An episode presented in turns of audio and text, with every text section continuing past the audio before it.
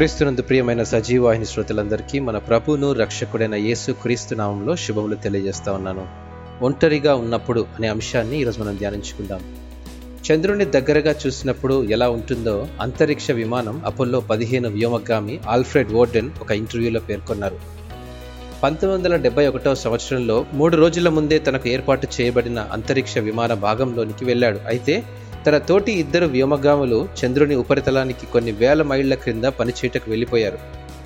అంతరిక్షంలో తాను కొన్ని దినములు ఒంటరిగా ఉన్నప్పుడు తనతో ఉన్నవి నక్షత్రాలు మాత్రమే అవి చాలా దట్టముగా ఉండి ప్రకాశవంతంగా ఉండి తనను చుట్టేసినట్టుగా అనిపించింది అని జ్ఞాపకం చేసుకుంటూ తన అనుభవాన్ని వివరించారు. ఒంటరితనంలో మనం ఉన్నప్పుడు ఆ ఒంటరితనం నుండి బయటపడ్డాక ఆ పరిస్థితులను జ్ఞాపకం చేసుకున్నప్పుడు ఎన్నో అనుభవాలు కలిగిన వారంగా ఉంటాం. ఇటువంటి అనుభవం బైబిల్లోని పాత నిబంధన గ్రంథంలో యాకోబుకు కూడా కలిగింది. యాకోబు తన ఇంటి నుండి వెళ్ళిన ఆ రోజు రాత్రి అతడు ఒంటరిగా ఉండిపోయాడు. అయితే తన ఒంటరితనానికి కారణం తన అన్నయ్యన ఏషావు నుండి తప్పించుకొని పారిపోతున్నాడు. కుటుంబంలో జ్యేష్ఠుడికి ఇచ్చిన ఆశీర్వాదాలు దొంగిలించినందున తన అన్న తనను చంపాలని చూసిన కారణంగా పారిపోతున్నాడు. చాలా రాత్రి ప్రయాణించాక అలసిపోయిన యాకోబు ఒక రాయిని తలకడగా చేసుకుని నిద్రపోయాడు. ఆ రాత్రి అతడు కలగన్నాడు.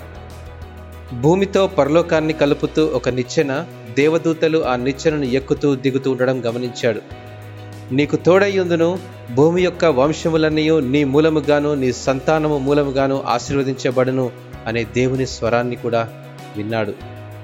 నిద్రలేచిన యాకోబు నిశ్చయంగా యహోవా ఈ స్థలమందున్నాడు అది నాకు తెలియకపోయిననుకొని ఇది దేవుని మందిరమే గాని వేరొకటి కాదు.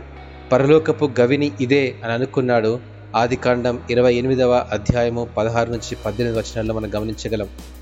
కటిక చీకటి వంటి ఒంటరితనంలో ఉన్నప్పుడు కొత్త వెలుగులను ప్రకాశించే దేవుని వాగ్దానాలు మన వెంటే ఉంటాయనంటకు ఈ అనుభవం మనకు నిదర్శనం.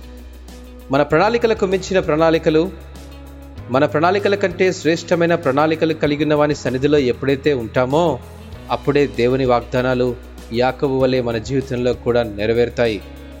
మనం అనుకున్న దానికంటే పరలోకం మనకు సమీపంగా ఉంది. ఆనాడు యాకోబుతో ఉన్న దేవుడు నేడు మనతో కూడా ఉన్నాడు. దేవుడు ఈ వాక్యమును దీవించినగాక. ఆమెన్.